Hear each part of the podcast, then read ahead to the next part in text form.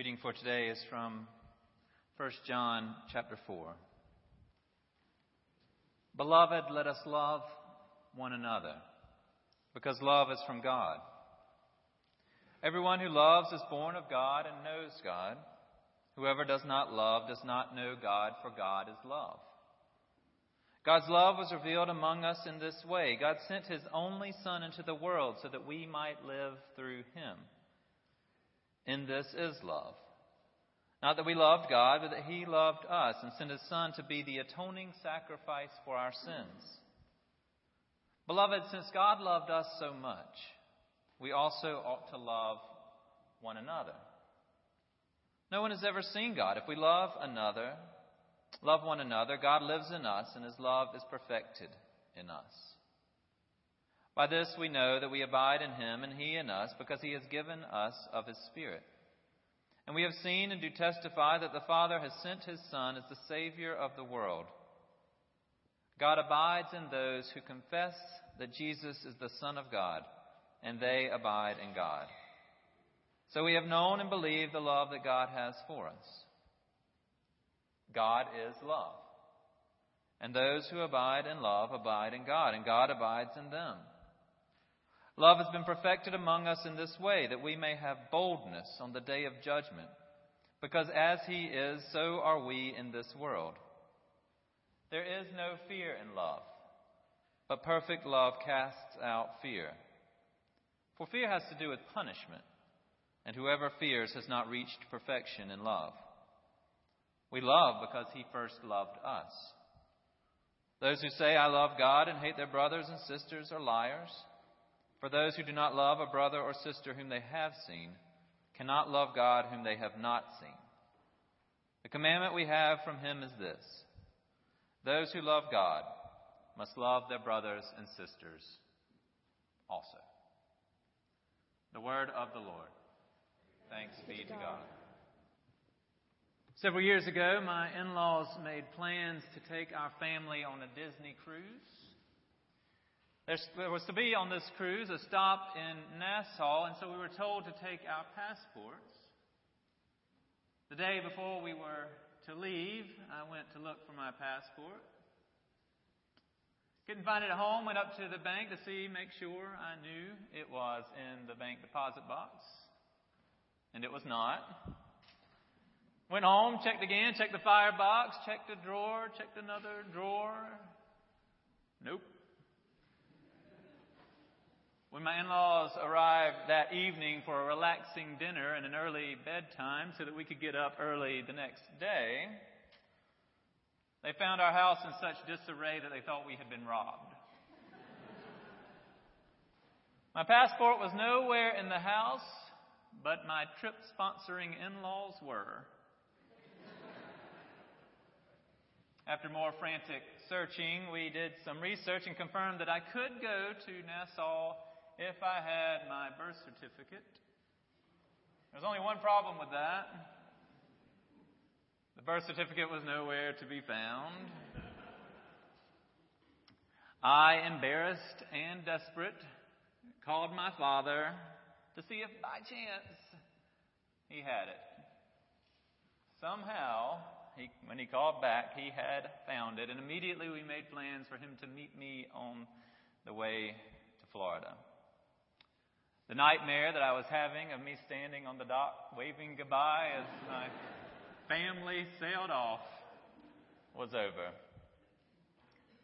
Thinking back on that frenzied day and night, Sally and I have often commented about how calming and supportive her parents were, and how, with no questions asked or judgment implied, my father helped us work things out. Love. Love. We talk about it in so many superficial ways that we often miss the depth of it. I'll resist reminding you how many things we love during the day. McDonald's has an entire advertising campaign about us loving cheap hamburgers. You're smart enough to know that ain't love. But are we paying attention to what is? Are we loving well. John's first letter gives us a starting point for loving well. He reminds us what real love is, that there's nothing superficial about it. It's not built on an appetite or on looks or on feeling. It isn't born in what you've done for me. It's a son saying, Dad, I need some help. And his father showing up at an exit in Clover to hand over his birth certificate. It's a wife celebrating the best in her husband rather than dwelling on his lesser qualities. It's a spouse cherishing a spouse, a parent cherishing a child, a child of God cherishing his father so much that he looks to seek betterment for his father's other children. Love is a son coming to his senses about how his fathers have plenty to eat and how he's eating the pig's leftovers, then going home. But before he could even say to his father, I'm sorry, his father has embraced him and called him son. As a father looking at his children who are struggling to find peace, struggling to live faithfully, struggling for salvation and saying something has to give. Someone has to give. I have someone to give. I will give my son to show them a better way, to offer them healing and hope and salvation and peace. I love them before they love me, before they even know me. Before there is a thing they can do for me, I love them. I'm sending salvation to them. That is love.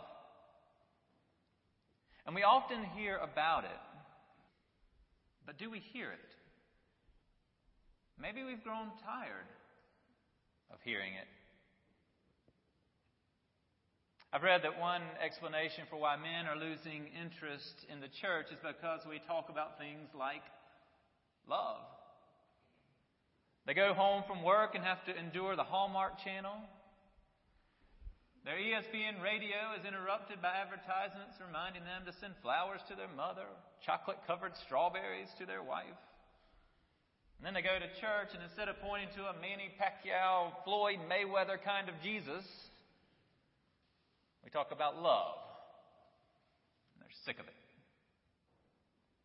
There was an article in the Christian Century a few years back wondering how, in the midst of declining male participation in mainline churches, Eastern Orthodox churches keep a near 50 50 split between the genders. They explained that it was not the Duck Dynasty type beards that the clergy and the Orthodox wear,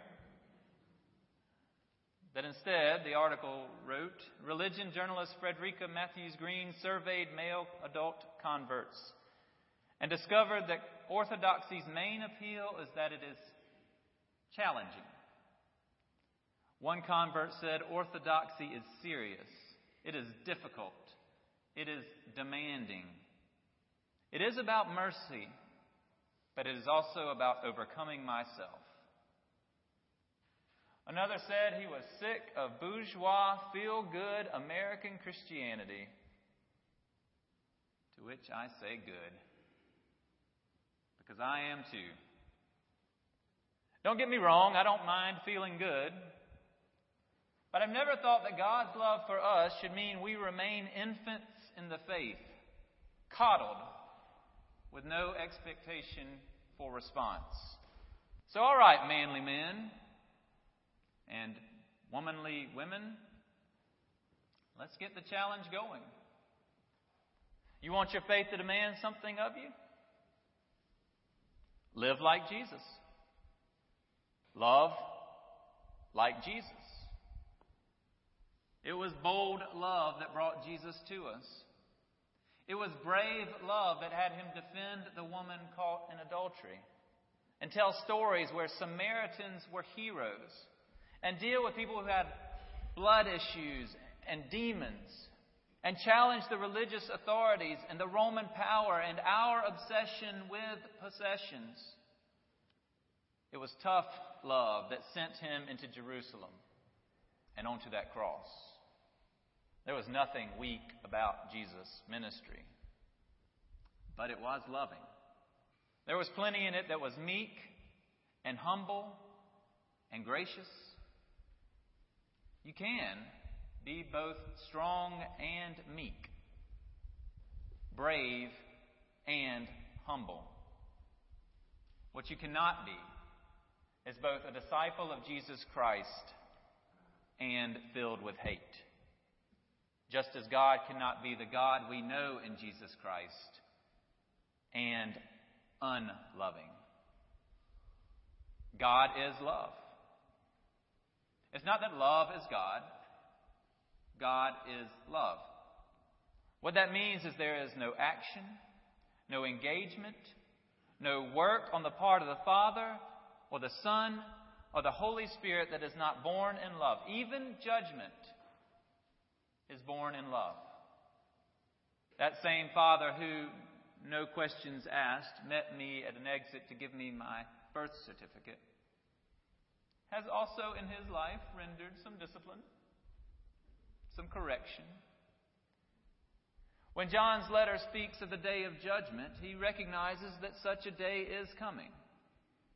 He's speaking of the final day of judgment, a judgment day when we need Jesus' atoning sacrifice, his loving mercy. And I think he's also talking about today, which like all days, is filled with judgment. Moments to choose right and wrong. I don't want us walking around anxious about every decision we make, fearful that what we do is going to be written in some book about our behavior. Perfect love casts out fear, we're told. I don't want us to be constantly afraid because it's hard to have peace and joy when you're afraid. When we're aware that God is love, we can breathe more deeply, live with less fear,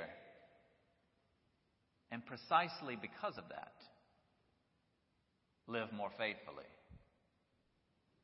As we exhale fear, we inhale boldness we, empowered by the Holy Spirit, can rise to the challenge of living and loving like Christ. We can perform the boldest acts there are. You want to do something strong and courageous? Forgive somebody. Serve somebody. Stand up for justice for someone who can't stand up for herself. Stand up for what is right, even when it will cost you dearly. Do something for someone who cannot repay you for it. Love the unlovable, the unlikable, the undeserving. Not in some squishy, feel good way, but in a holy, real good way. In Jesus' way. Love like you have been loved from above. There is nothing wimpy about that.